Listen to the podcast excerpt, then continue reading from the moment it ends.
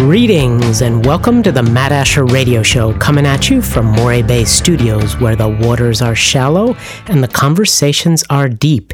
Each week on the show, we explore the unknown knowns, the fringes of science and culture, the borderlands between truth and possibility.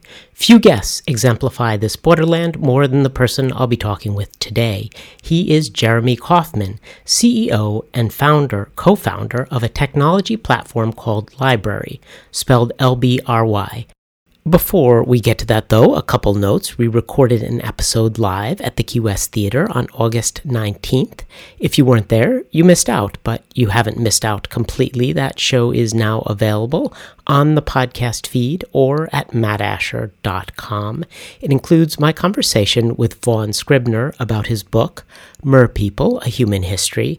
We talk about the long history of mermaids and tritons, their male counterparts in religion, science, and culture. The show also includes live music from the always brilliant Miles Mancuso. Make sure to download that episode and keep listening to the show for an announcement about our next live event. And also note that the email address for the show is info at moray bay dot com. That's I N F O at M O R A Y B A Y dot com. Send along all your feedback, good or bad. And now, without any further ado, it is my great pleasure to bring on my guest, Jeremy Kauffman, to talk about his Odysee. Jeremy, thanks for joining me today. Hey, Matt. It's great to be here with you today. It's great to have you on the show. We we both have technical backgrounds, but most of the audience here doesn't.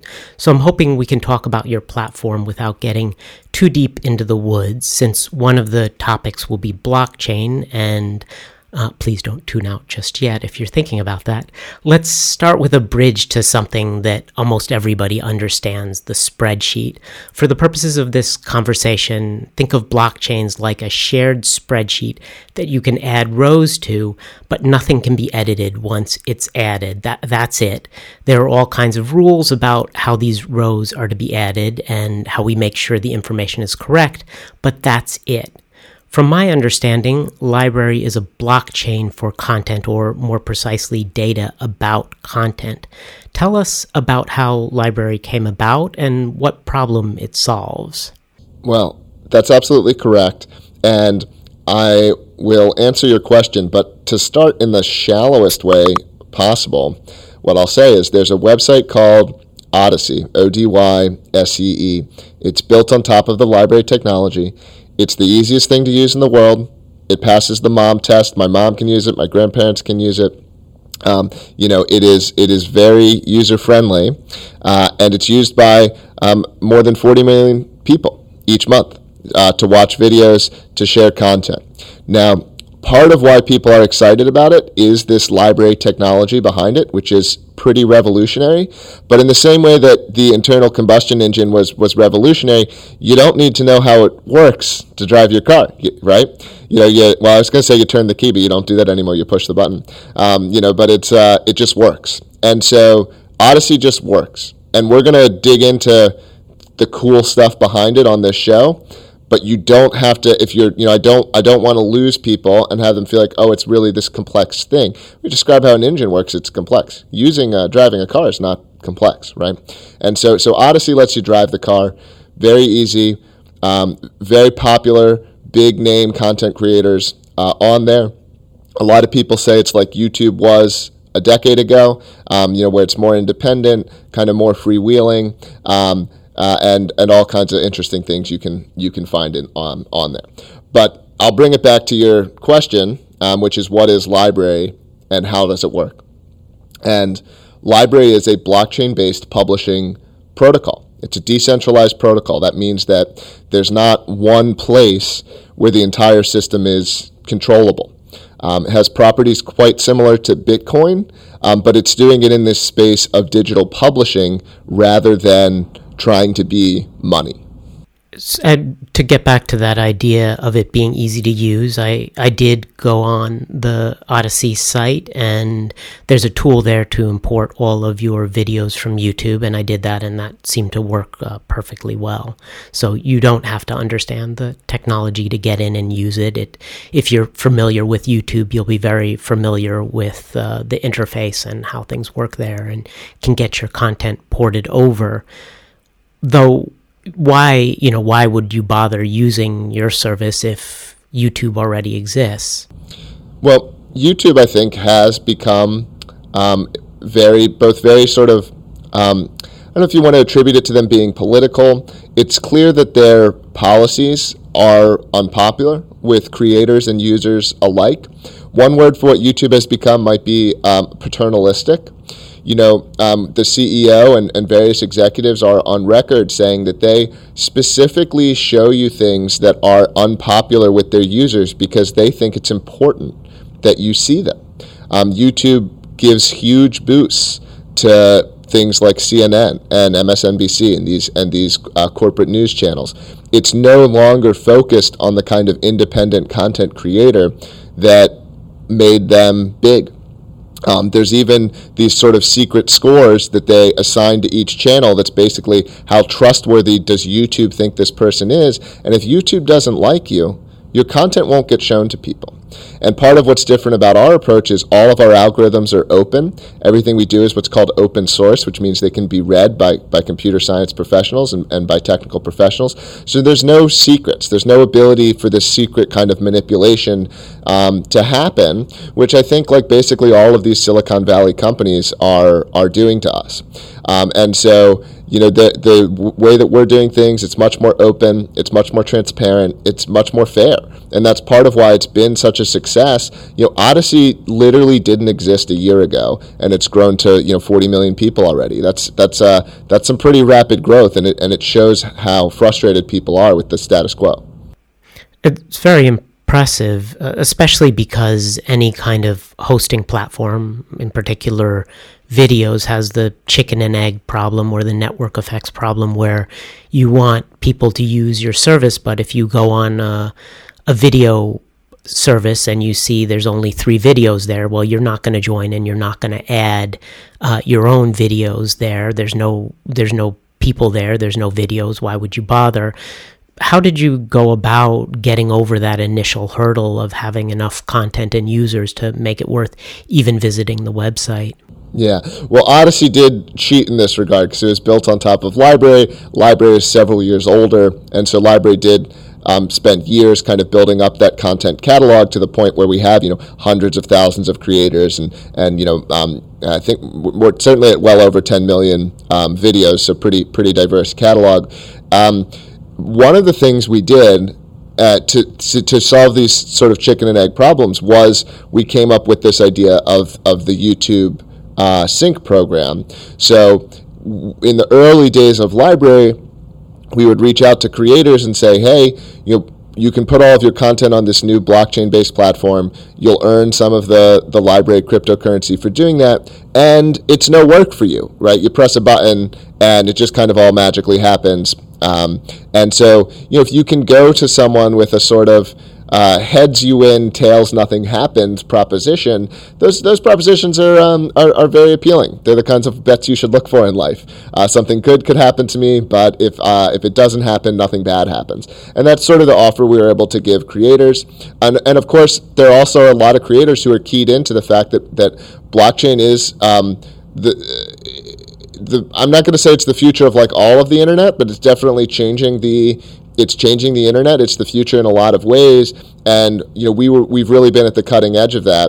Um, there's really no one doing um, blockchain based this blockchain based kind of uh, video or blockchain based publishing um, the way that we are. I'm talking with Jeremy Kauffman, the founder of a video sharing website, Odysee, and we're talking in part about this idea of censorship or algorithm manipulation, which is, um, in, in some sense, inevitable. Any any website that's going to display videos has to decide what videos are going to be featured, what you're going to see when you get there, how the search works. Every search algorithm is going to be different in terms of which results it surfaces. And uh, you mentioned that the at Odysee, these algorithms are open source, which it means that people can uh, see and understand, if they're more technical, how they work and why they're seeing what they see when they go to the first page or or do a search. One of the big concerns you mentioned is censorship. This is This is when these companies are either spiking a video or sometimes just doing things that are like a, a shadow ban, which if people don't know is it just makes it harder to find the content. You may have uploaded it.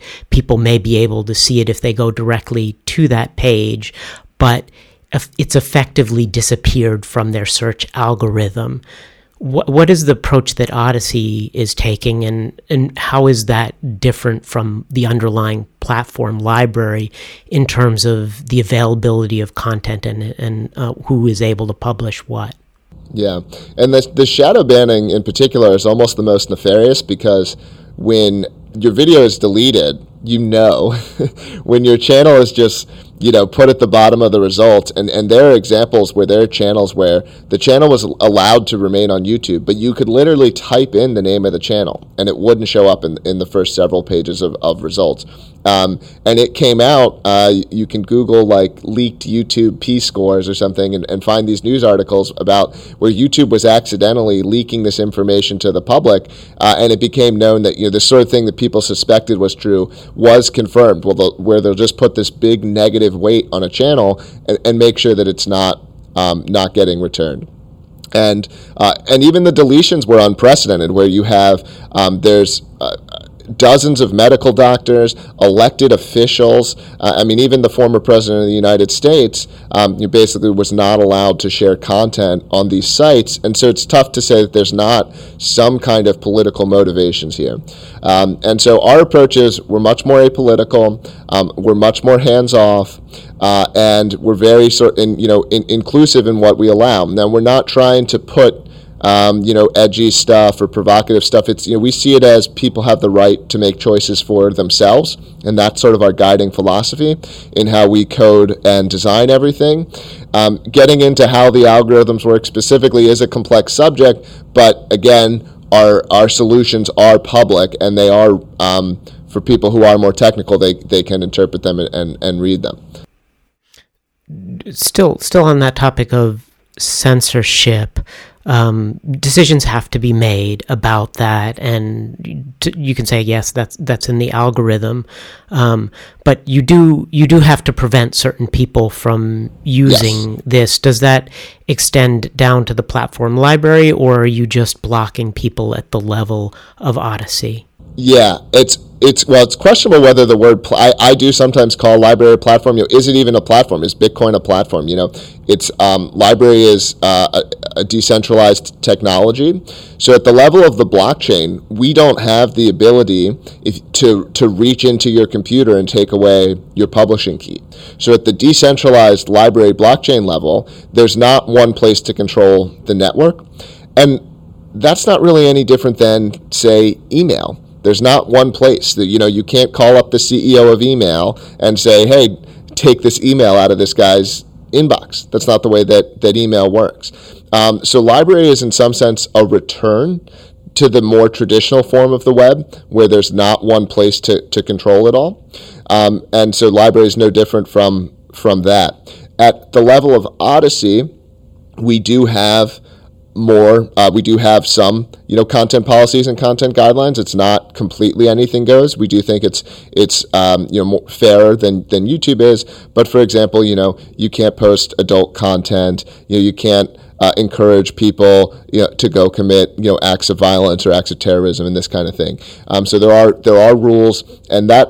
That stuff cannot be entirely handled via algorithms, so we do have a staff that processes reports and, and responds to and makes those kinds of decisions.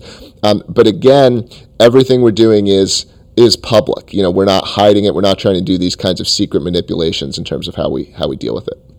Getting back to that initial analogy, so that people understand how this works, the the write-only spreadsheet, the spreadsheet that anyone with the proper permission uh, or key, as you say, can add to, Um, the idea is that th- this exists, it's out there. Anyone who wants can join this decentralized network and add to that pool of, of data about content.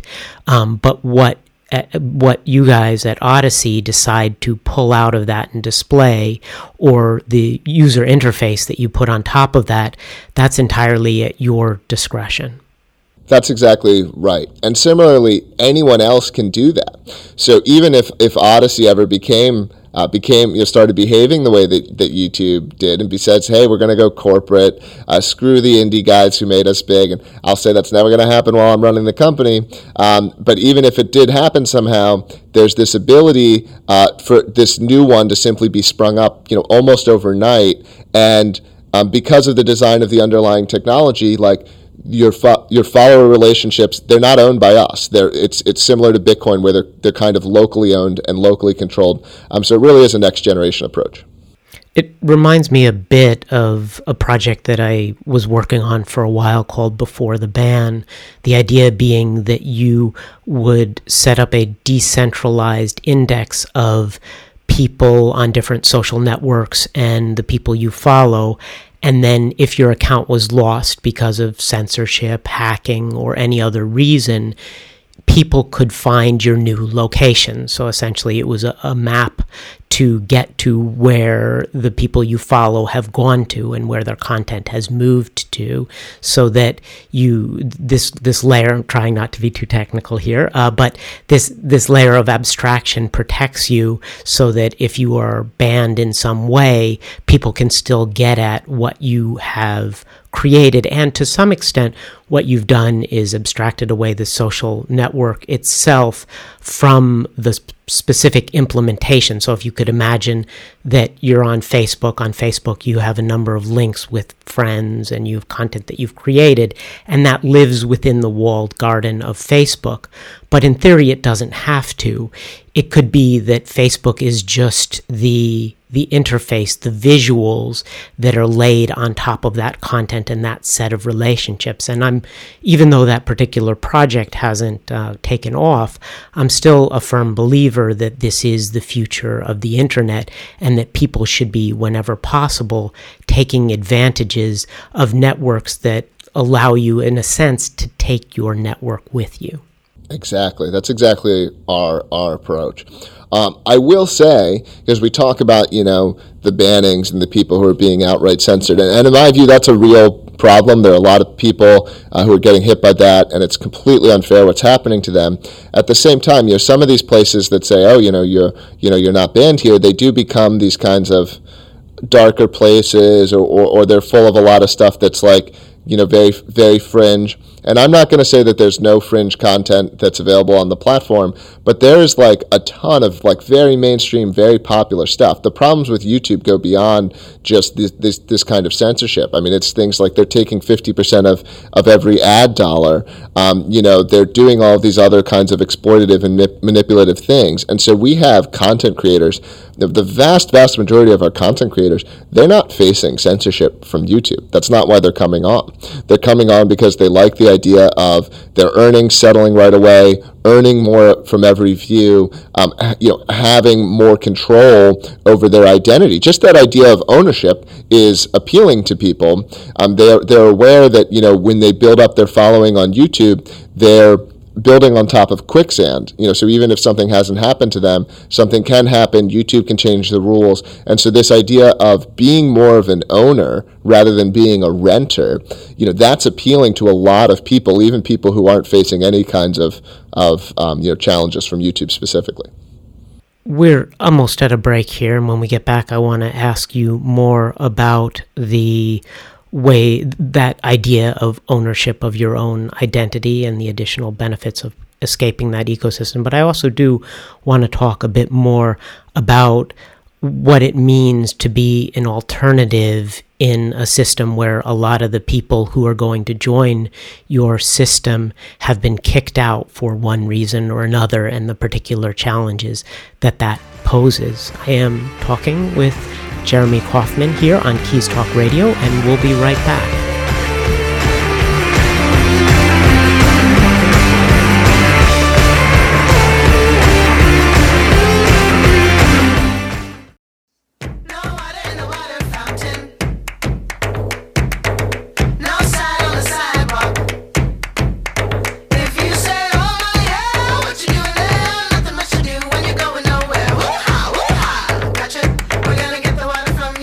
Welcome back to the Matt Asher radio show on Keys Talk F M. And a reminder, all of the radio episodes are turned into a podcast and published to Matt Asher dot com, where you can download them or subscribe in your favorite podcast app. We are talking about Odysee, a video sharing platform, and we were talking about what it implies if you are setting up a network that's an alternative to the established one.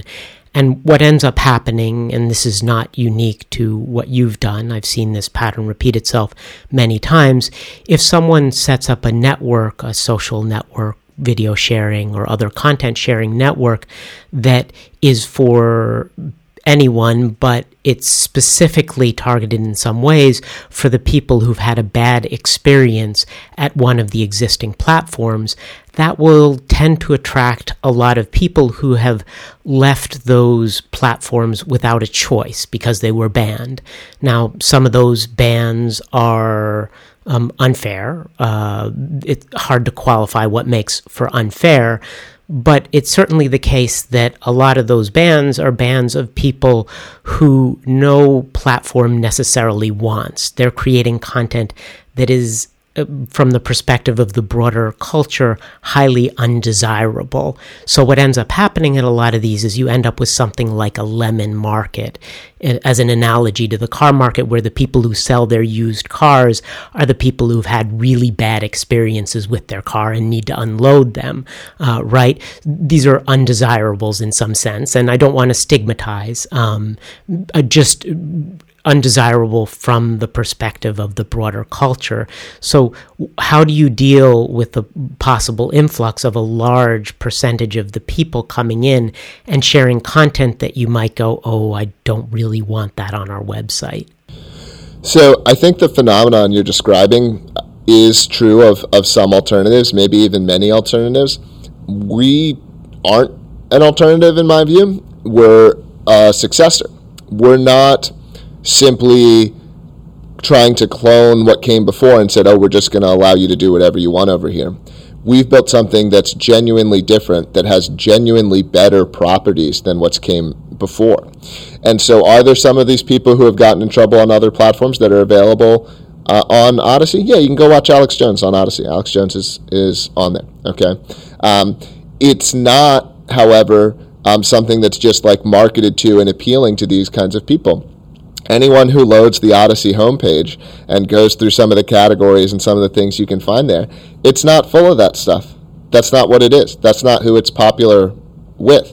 Is there? Is there some? Are there some of these people on there? Yeah, there are, because we think that um, we do think some of these other platforms are, are making mistakes and being um, way too aggressive uh, and way too political in terms of what they allow. Um, we see people as having the right to, to make choices for them themselves. I will give that as a funny aside. You know, people's perspective on censorship is always like that it's for other people. You know, if you talk to someone and they say like, uh, oh, you know, um, I think uh, you know, Facebook or, or Google shouldn't be uh, um, allowing people to see these kinds of things. You say, oh, well, do you want them to decide for you what you're allowed to see, or would you rather decide for yourself? You know, pretty much everyone will say they would prefer to decide for themselves. They want the companies to decide for other people, not not for themselves.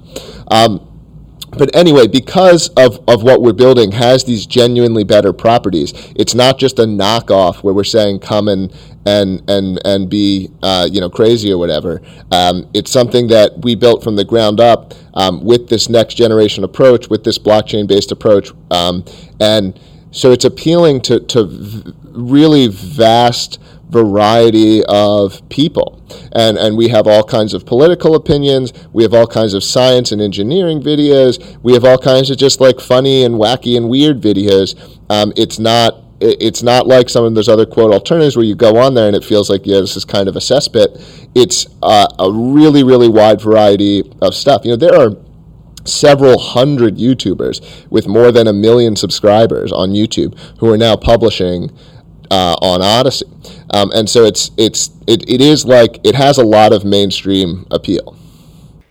Let's talk a little bit about some of those other advantages that you mentioned: uh, control over identity and and earning settling right away.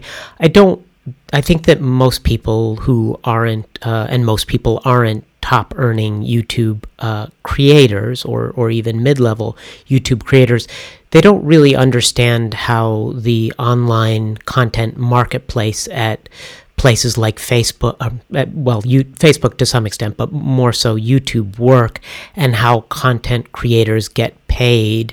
Maybe you could give a view of how that works and how your own system is different. Yeah, so typically the way that it works is you're going to publish videos, you're going to have some kind of monetization options in terms of how many, um, how much you want to be monetizing, and more monetizing usually means more ads. Um, you used to be able to do free videos on YouTube. You can't do that anymore. So you, YouTube sort of demands that the videos be um, um, be monetized, and Me- meaning that you can't run a video without ads. I, I think they have correct. a paid paid program where you, you you can, but then you're paying to put up the content, right? But in general, you can't just opt out of having ads uh, run on your content. Yeah, fair. And um, and then you're going to earn some kind of what's called, uh, it's typically um, given as the acronym, um, C P M, um, which is basically what your earnings are going to be per one thousand views. So a a common uh, earning on YouTube, I think this is actually the average, is um is, is a couple of dollars, so like two, three dollar uh, C P M. Um, so that's you're making two or three dollars per thousand views. And sometimes I think it's helpful to to look at that on a per view basis, right? Which means that like each view is frequently generating a penny, uh, sometimes less than a penny. Um, so so video views are you're not making that much um, um per view. And uh, if your channel is doing hitting certain audiences, it can be higher. So if you have a channel where, hey, the audience is really wealthy and and they're big spenders, you know, then your C P Ms tend to go higher because the advertisers want to market to those people. So at the upper end, channels might be earning a you know twenty dollar C P M um, would be a pretty pretty high C P M to be earning. So that's twenty dollars per per thousand views. Um, our approach is we do also do this. Uh, The, the earnings per view. Um, we give creators a choice uh, as to whether or not they want to um, monetize. Um, we are actually, with the advertising um, s- supporting model, Um, I will say this is a, a bit of a work in progress for us. Um, we started with this blockchain-based monetization, and we still have that system. And so just off of the blockchain-based uh, earnings, um, people are earning a comparable Uh, or higher C P M uh, to, to YouTube in many cases. And um, as we we build out our advertising system, and we are now doing some ads, our approach is, again, to always give people a choice. Um, so that's what really one of our fundamental values in terms of how we design everything is, is people ought to have a choice. And so in our case, that means that, um, for example, a viewer should always have the choice to to basically be paying the comparable amount. So if a creator is making a ten dollar C P M, you as a viewer should be able to at least pay the comparable amount and, and not watch ads. Um, YouTube's approach is frequently to make you pay ten dollars a month um, to avoid the ads. That's actually way more uh, than um, you know sort of what it's it's worth. It's it's really crazy to me how little um, people's time is worth. Uh, according to the advertisers and these and these sites, you know, where they're saying that um, you know, the creator's only going to make a penny for you to spend thirty seconds of your time watching an ad. You know, that's kind of crazy. Um, and I think a, a lot of people would rather pay the penny, um, you know, rather than than spend thirty seconds, um, you know, watching an advertisement. And so we're taking approaches um, in that direction. But at the same time, at the end of the day, that is what the advertisers are willing to pay. So we don't claim that there's going to be some free lunch. If you want to do ad-supported content and earn from ads, the C P Ms that we're going to offer are going to be comparable to YouTube. Um, we are going to take less of a cut, so creators can earn a little bit more uh, on uh, on Odysee. Um, but it's uh, it's not um, you know there's no free lunch. We're not promising, hey, you earn five X or something like that. You know. Got it. I'm uh, talking with Jeremy Kauffman here about Odysee, a video sharing website, and the technology that underlies it. One of the things that people don't think about or, or often realize, uh, maybe this falls into the category of the unknown knowns, is that, of course, yes, all these services are businesses, and they're making these decisions about what content to show based on a variety of different things, and often those are financial considerations. There's nothing wrong with that, but it is generally a black box to the end user. They have no idea why they're seeing this particular thing. The recommendation engine decided this. And what is hidden from them is also a black box, and it's it's not clear. This is particularly actually an issue for people who upload videos. Uh, one of the interviews I did for uh, The Filter, the podcast version of this radio show, was with James Corbett, and he had a huge number of subscribers on YouTube. I, I think it was something close to a million, was producing a lot of great content. And the video that I created talking with him um, ended up getting a, a fair number of views on YouTube, but it got a lot more views after he was banned from YouTube and people were searching the website for his content. So I knew immediately when he had been banned from YouTube, because all of a sudden my interview with him was getting a huge number of hits. Now, I, I knew that because of my own position as someone who's interviewed him, but for regular people on the website, they don't know what they're missing because it's simply gone. And I think that that actually has a fairly profound impact on our culture when the the number one, I think YouTube is maybe the number two website overall on the internet, uh, number two or three, but when when such a behemoth has now decided that certain people are unreachable, that's going to have an effect, no? Absolutely. And I, I mean, and I just think it's, it's disturbing. I, just the way that it just like, they just disappear, you know, they're just gone, um, you know, here one day, um, you know, gone the next. And I think that there's a lot of people that just kind of rubs the wrong way. Like, and James, I know that James is like controversial, but like, you know, he's, he's, he's, even if you dislike James, like he's clearly well-intentioned, you know, right? And so it's like this idea that someone like James, you know, shouldn't be allowed to, to communicate with people. Um, to me, uh, it, it certainly rubs my sensibilities the wrong way. And that's part of why we came up with this solution and this approach, which is says that like, hey, we can't do that. It's baked in, right? When you when you click the the follow button uh, on a on a channel, that is written to your local cryptocurrency wallet, and that's uh, that's this kind of like immutable thing that we can't uh, we can't mess up and can't take away from you. James owns his channel. James publishes uh, uh, to L B R Y on Odysee. James owns his channel. We can't reach into his wallet and take away his channel, and we can't reach into your wallet and, and take away your relationship with James. And I think that's the way that it it ought to be. I think it's strange, you know, I something that I like to do is like think about how we would um, um, apply like our moral norms in the physical space and apply them to the digital space. And it's like, look, if you want to be friends with someone, you get to be friends with someone. If you get, if you want to have a conversation with someone, you get to have a conversation with someone.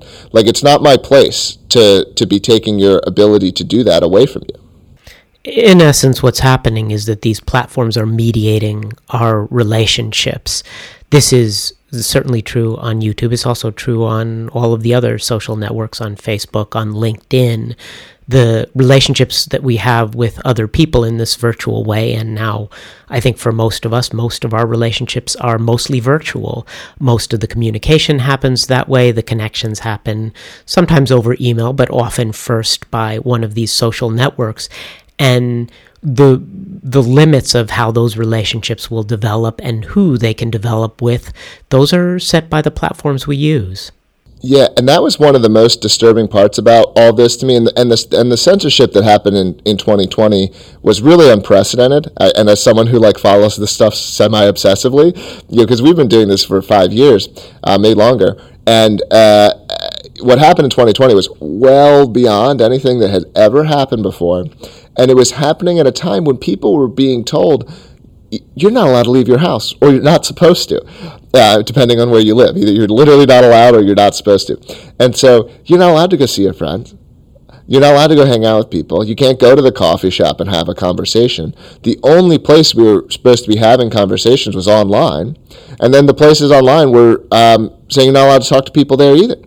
Um, and so it was it was really disturbing to me. Like, during a time in which it's harder than ever to talk in person, we need to be dialing this behavior back, right? Be, um, because it's more necessary that people be able to communicate freely online if they can't communicate freely in person. And so we're getting this kind of like double punch where you you can't communicate in person and you're not allowed to communicate online. So it um, it really rubbed me the wrong way. I have a whole talk on this. Um, a whole it's like a forty-five minutes long, just like me going through all the censorship examples and how crazy they are and how unprecedented they were. Um, so I'm a bit of like an encyclopedia on this, and I don't I don't need to necessarily go into it unless you want me to. But um, you know, it's it's uh, it, it really is something that should be disturbing to to you know I think it should be disturbing to everyone.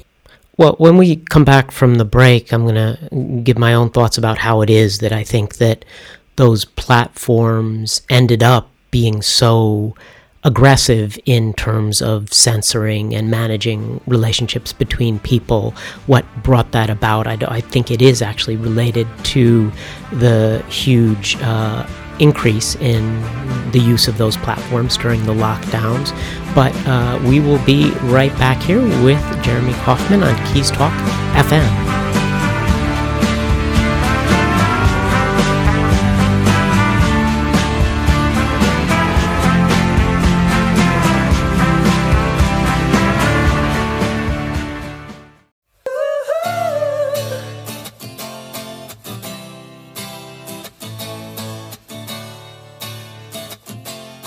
Welcome back to the Matt Asher Radio Show on Keys Talk F M. I am talking with Jeremy Kauffman, C E O of Odysee, a video sharing platform, and we were discussing censorship and the role that these social media networks play in a sense, in a set, in essence, managing our relationships with other people who are also on the platform. And we were talking about the relationship between the increased level of censorship, which I think pretty much everybody agrees uh, spiked up highly in twenty twenty, and the fact that all of us, um, almost all of us, were stuck at home and doing much more online, including using these networks much more. M- my own take on this is that the more important these networks became, um, the more they became, in essence, politically in play.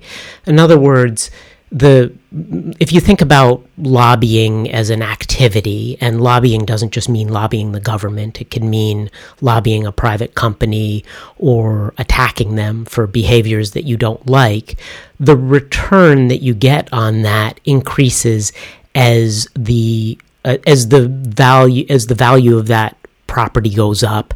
The more people who are on it, the more important it is, if you're a political actor, to try to get your opponents knocked off that platform. The more people who are spending time at home watching those videos, if you're a political advocate, the more important it is to you to get those other people off the site if you can. One of the things that happened right around twenty twenty, a little bit before that, was that networks like Facebook and YouTube dipped their first toes into the waters of censorship when it came not just to banning content that was illegal or, you know, or offensive, kind of beyond the pale, but also to knocking off content or shadow banning or those other methods it has to suppress content, knocking off those pieces of content that were merely not in ideological alignment with a certain group of people. And once they began to do that, once they dipped their toe into those waters, once they, you know, unplugged that dam, however you want to analogize that, that kind of, that created a battlefield. It sent a signal to everyone else out there that, hey, the way to win may not be to create content that's better than the other people out there, more persuasive, whatever it is. The way to do this may be to lobby the refs or threaten the refs or whatever else it is.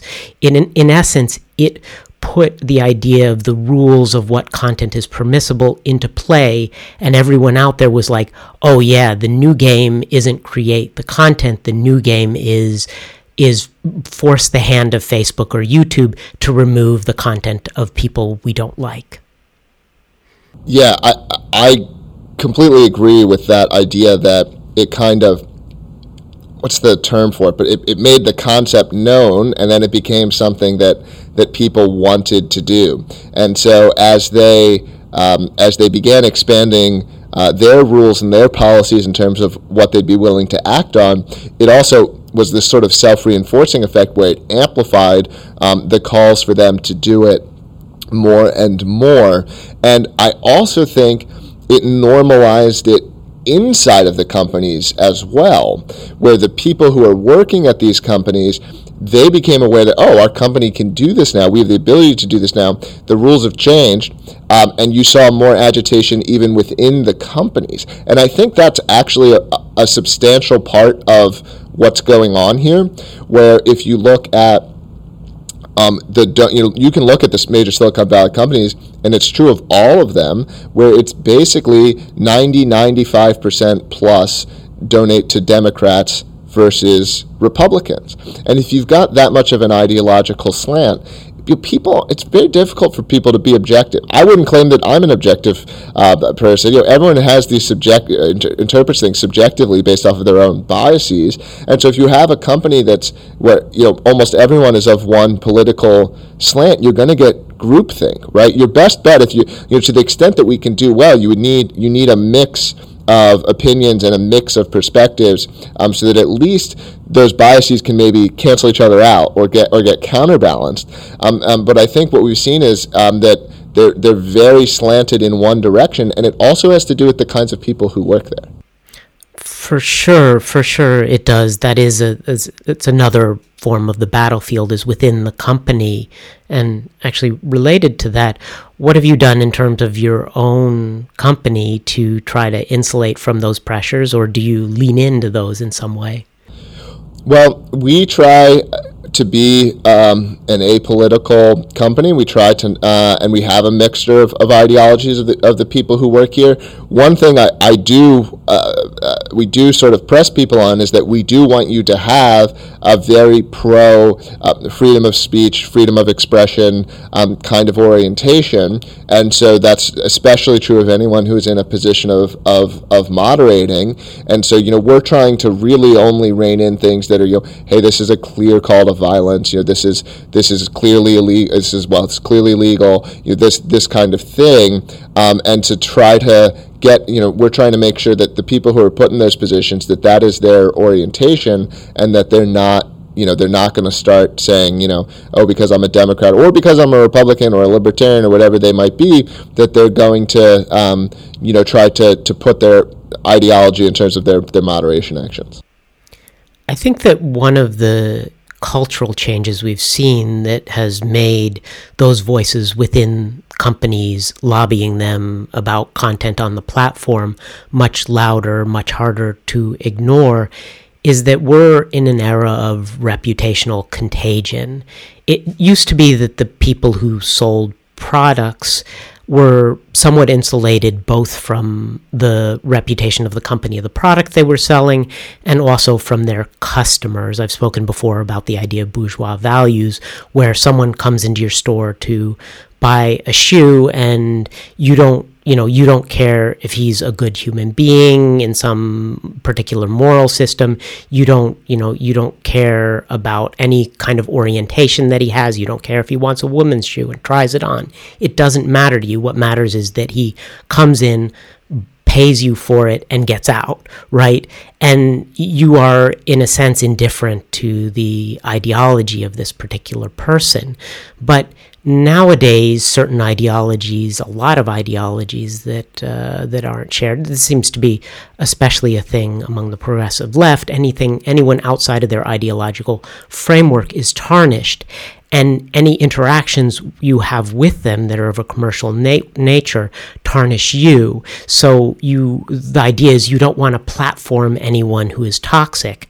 Anyone who is toxic, who has toxic ideologies, they're contagious. This is, in general, a time of contagion, and that that toxicity spreads. So if you are a platform that hosts content that a particular group within the company considers toxic, it's not enough for them just to say th- that at that company, well, you know, we host a variety of different viewpoints and we're not endorsing it by putting on its us it on our platform.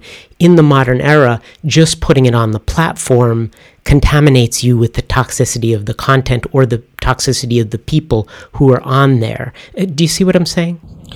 I I completely agree, and it's you know my um, it's a very sort of like foreign uh, psychology uh, to me. So you know I can attempt to I'm try I try to like empathize with it and, and understand it so that I can at least you know get where they're they're coming from, but it's it's so strange to me because again my intuition is much more like well like look if I was running a coffee shop or if I was running a restaurant and like people had political beliefs that I disagreed with, like, yeah, they can eat there and they can have a conversation, you know?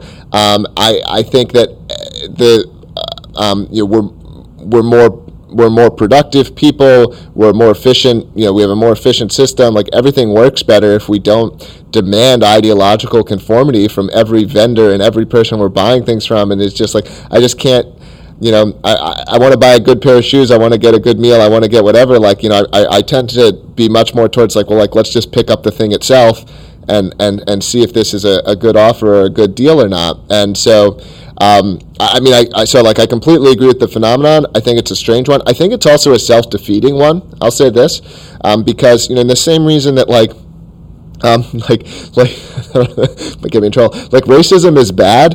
Um, racism is also inefficient. Like, if you if you attempted to be more closed off in terms of how you uh, run a community or run an economy, you're going to get out competed um, by the people that aren't. Right? Um, an economy that's that's multicultural and inclusive is going to outcompete an economy that says, hey, only one type of person can can be in this economy. And it's I think that if the progressives continue to go in that, and it's not all progressives. I want to be I want to be clear. We have lots of progressives on the platform. We have some very pro free speech progressives that you can watch on on Odysee. We have the Young Turks on all these other people. So I'm not I don't want to paint with too broad of a brush, but. Um, you know, that it, for the people who have that that mindset of like, I need to agree with someone to to do, um, um, you know, to, to transact with them economically, I think it's going to end up being self-defeating because they're going to be in this bubble um, and everyone else is going to still be in that, that, that more interoperative way of working. Um, and, and so... Um, yeah, I don't know. Maybe that's. A, I'm. I will say I'm like an inveterate optimist. It's really tough to get me to be pessimistic. So maybe I'm just being uh, being an optimist there. Um, but it's been strange to watch. Where like all kinds of things, you know, your chicken sandwich, your beans, cans of beans got politicized in twenty twenty. Where it's like, you know, you're buying this one type of bean, then you're a Republican, and if you're buying this other type of bean, you're a Democrat. And um. It's it's definitely it's it's it's strange times. It's a little disturbing, um, uh, for sure. We're almost out of time on the radio part of the show. Are you okay to stick around on the uh, for the extra podcast after party segment? Sure, that'd be great. Thanks for having me on. Great, sure thing. One one, I do have time for one more question here on the radio. I wanted to ask you about your favorite creators on the platform. Maybe you could give a shout out to them. Who are they? Sure. I mean, I like um, a lot of the the um, like science and engineering type stuff. So like the Veritasiums, the three. I, I really like three blue one brown um, as a creator uh, that that you can watch. Um, outside of that area, um, I do. There's a creator named. Um, Uh, J-Reg, who does these, it's it is political, but it's not any one. He calls himself an anti-centrist, and he does all these sort of like um, comedic sketches from all the different uh, corners of the political compass, and I think that channel's pretty funny. Awesome. We'll be sure to check those out, and for all of the listeners, this is O D Y S E E dot com, right? That's right. And follow Matt on there as well. Uh, channel's Matt Asher.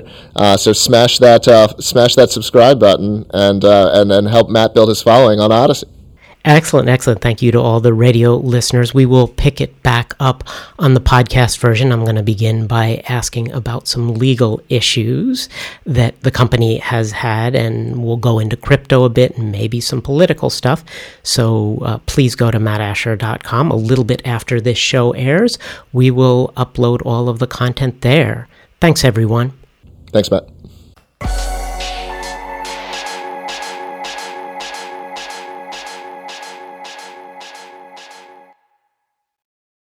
Welcome to the Matt Asher Radio Show After Party, otherwise known as the Filter Podcast. We're going to pick right back up. The L B R Y platform has a token, and this token is part of how it operates. I think we can be a little bit more technical now. Maybe you could give a, a view into how that works and what the role of that token is in the platform, and then what the role of crypto is generally in what you're doing. Yeah, I, I, well, I prefer to call it like the library network or something like this, because it isn't, it isn't, platforms are typically centralized. Maybe you could call BitTorrent a platform, I don't know. Um, but it's, it's, in our case, it's, um, it's basically like combining a public blockchain, um, with a BitTorrent-like data network. So what that means is, um, the library blockchain is its own public blockchain. It's not built on Ethereum or anything like this. It's separate. It's been live for years. Um, you know, no problems. Very solid technology. Um, vetted by I triple E. Um, and uh, when you publish, what you're doing is you're making a blockchain record. You're making a blockchain transaction. Included in that is um, metadata. So data about data. Um, this includes things like the title, who published it, all of these, all of these things. Um, the publish gets signed by an uh, by an identity. These identities also exist on the blockchain, um, and included in that metadata is a pointer to uh, a BitTorrent-like data network. Um, and so really, and in the early days, we used to call it this. Um, we said that library was like, uh, you know, um, if Bitcoin and BitTorrent had a had a baby. And that was actually the original sort of conception of the idea, was just kind of combining those two things, because BitTorrent, um, while it's a beautiful technology, it has a bunch of problems. It has a problem of there's no coherent catalog. It has problems of, of legitimacy, um, be, because it lacks monetization and identity. Um, you know, creators really didn't um, adopt it. And so we saw using a public blockchain as a possibility to solve those problems. Um, and it really took off in this user-generated video space. And so we really, you know, we focused on that. And it's a long story, but that's, you know, how where how we got to where we are today, with tens of millions of people, you know, watching videos on Odysee every month.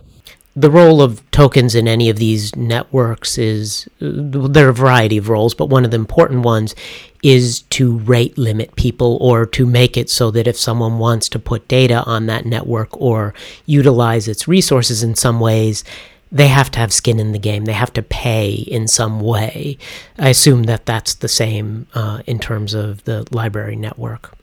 Yeah, it's it's it's quite similar, um, and the library blockchain ends up being this this decentralized catalog um, of, uh, but but still coherent, right? So by that I mean it's like it's agreed upon. Everyone can search it, everyone can look at it, and so you know in the case of something like BitTorrent, there's no ability to understand what's actually on it. You have to go on to uh, shady websites. That relates to the illegitimate, the, the general lack of, of legitimate usage.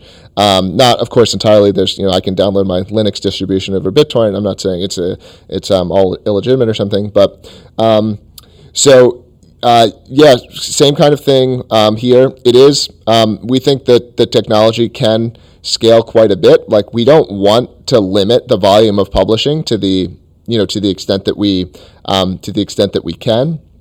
Um, I'll say, maybe this is a, an interesting or good way of looking at it. Like, I think I came at public blockchains as a computer scientist. Um, and so that is like, a blockchain is this new way of storing information um, that didn't exist before. The tokenization is necessary to facilitate the database.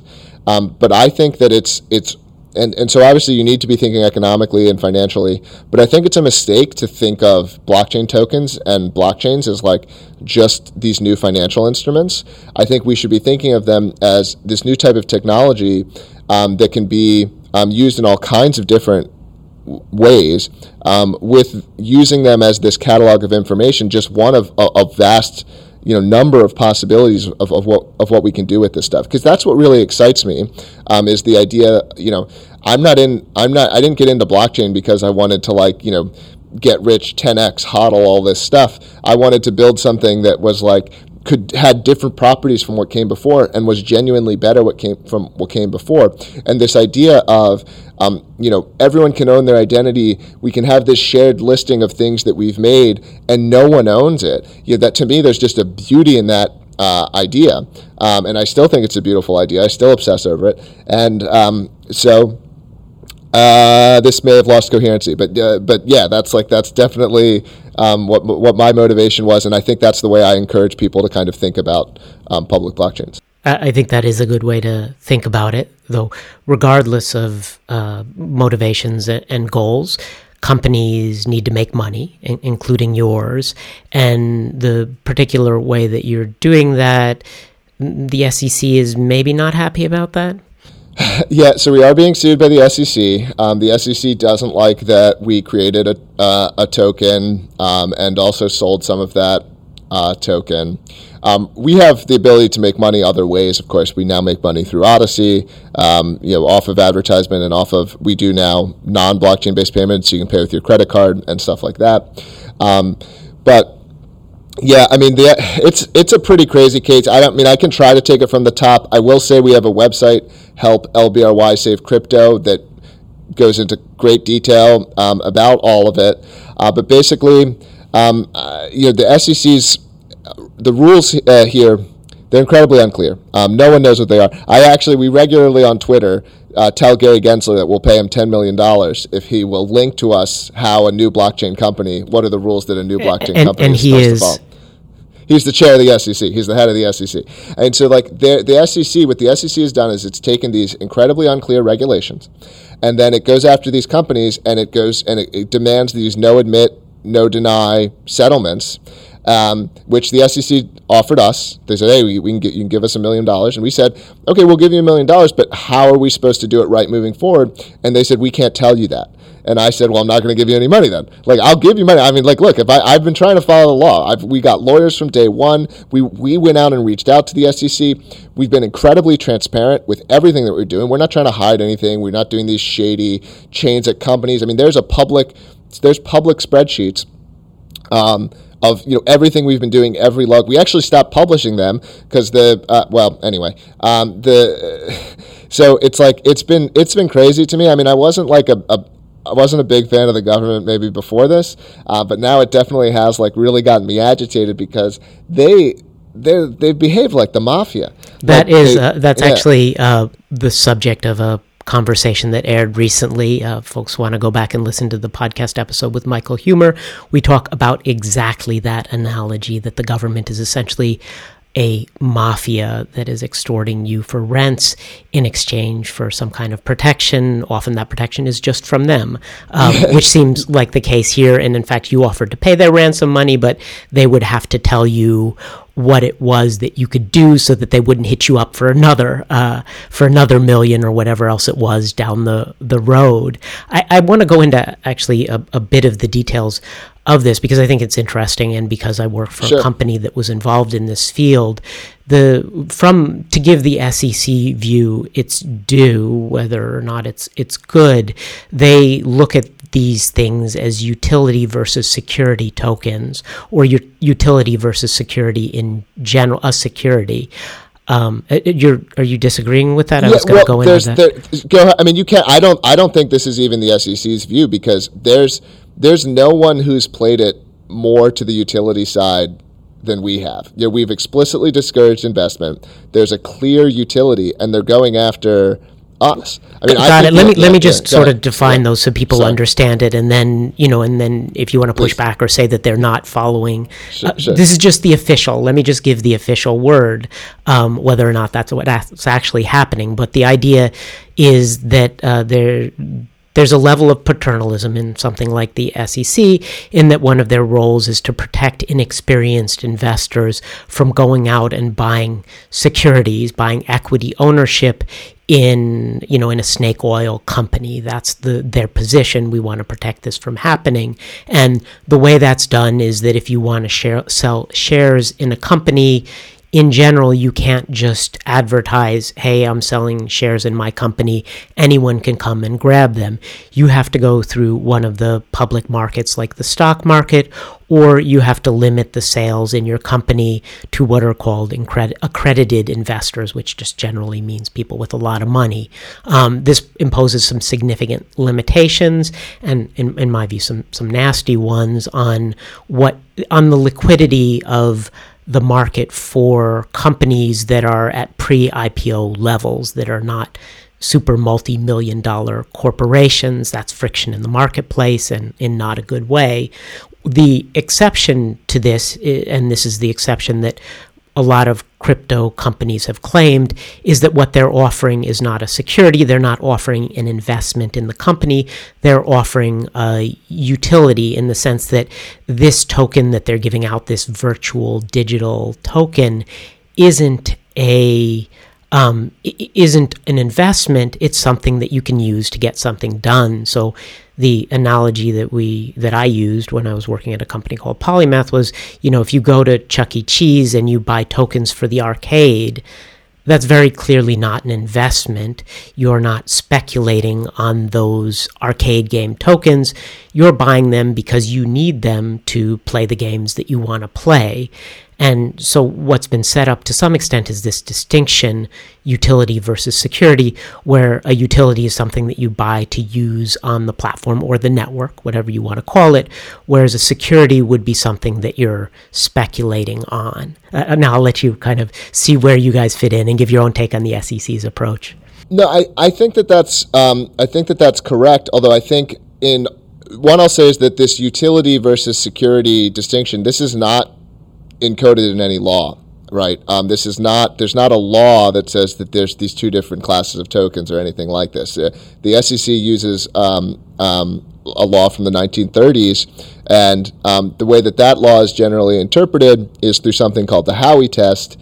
And the Howey test says that basically, if if um, if you are um, if you're selling something and, and people are buying it with an expectation of of profit and uh, no and there's no use for it, uh, and also there's also a marketing component in terms of you're marketing it to people, right. on, um, and then that that's what makes something um, that's what makes something a, a security, um, you know. And uh, it, it, the laws are are very very unclear, and this is generally something that's been so frustrating to me because, you know, I, I would have paid them a million dollars up front. I, you know, I wanted to tell me how to follow the law, right? I just want to know. And the fact that it, just from the general economic perspective of having a successful economy and a functioning society, it's like society ought to want people like me who are entrepreneurial, who want to build things, right? You want to, you and I'll I'll pay my taxes, you know. Like, so you want if you want to have a successful, you'll give American your pound economy. Of flesh to the man, yeah. as long yeah. as you can understand exactly what that is, right? In advance. Yeah, right. And so it's like, but you want to be empowering entrepreneurs, and to have this system where, like, you've already got to have a decent amount of risk tolerance to be an entrepreneur, and now I'm taking on this additional, like, legal risk, and and the system is so slow. I've wanted to know the rules for four years, and it's going to be another three um, before I find out what I'm actually allowed to do. Seven years, millions of dollars spent, um, and it's like, it's just insane. If you know, it's like you don't have to be uh, a, a libertarian, anti-government guy. You could be a very pro, you know, social democracy. Uh, the state is good, you know, whatever. It still doesn't make sense um, for the it, system to though, be working. Though this way. It doesn't, I, doesn't make sense. I think you, you have to uh, recognize which angle you're coming at it from. If you're coming at it from the angle of a functional society with a robust marketplace that's innovative, yet it doesn't make any sense. If you're coming at, at it from the internal logic of the regulators, the more rules are ambiguous, the more things drag on, the more, you know, the more there's uncertainty from the perspective of the entrepreneur. It, to a large extent, the more power the regulatory body has, and the more they can up that one million to two million or whatever else. Oh, they of want. course, hold of your course, feet yeah. over the, the coals indefinitely, right? Yeah. Oh, of course, from the, from their perspective. But I'm saying that, like, you can buy into the fact that the S E C has this job to protect investors, right? You can buy. I mean, I don't. Right? I'm, I'm a. I'm a I generally take a you know, voluntarist kind of perspective, but it's like if you. Even if you think that all that is right and good, the way that they do it doesn't make any sense, right? So, so yeah. So from the internal perspective of the S E C, what they're doing makes um, does make sense, um, but yeah, from from others it doesn't, and it, it actually doesn't even make sense to me that like what the sort of well, I guess it does. The broader political, you know, fight over this stuff. It's like, blockchain is popular. People like it. Like, it makes sense for the regulators who's who have they can expand their purview. It makes sense for regulators to go after it. It doesn't really make sense to me for politicians to enable the regulators, because if something is popular with the masses, politicians tend to side with the masses, you know, even against the interests of the state, because politicians need to get elected, right? Um, and so, you know, why does someone what is the rationale for someone like Elizabeth Warren to be so anti-Bitcoin? And I think it's more that people who like Bitcoin don't like Elizabeth Warren. so, so Elizabeth Warren it's, doesn't it's like purely Bitcoin. Tribal is what you're yeah, saying. Exactly. Yeah, exactly. Yeah, yeah, yeah. Well, this is this is for sure the tribal era here. Uh, before we wrap up, you mentioned on the radio side some of the particular content creators that uh, that you like. Uh, do you have a, a channel yourself on uh, Odysee, and what kind of stuff can people find there? I do. I don't publish um, nearly as much as I should. My channel is um, K A U F F J, and I've tried a, bun- a couple of different formats. I did some videos where I would just like walk and talk. I've done some interviews. I did a recent interview with Norman Finkelstein to see if like long form interviews was my style. Um, I and you know. A lot of it is reposts of me doing other interviews. So you'll find, because there's a repost system similar to like retweeting or things like this.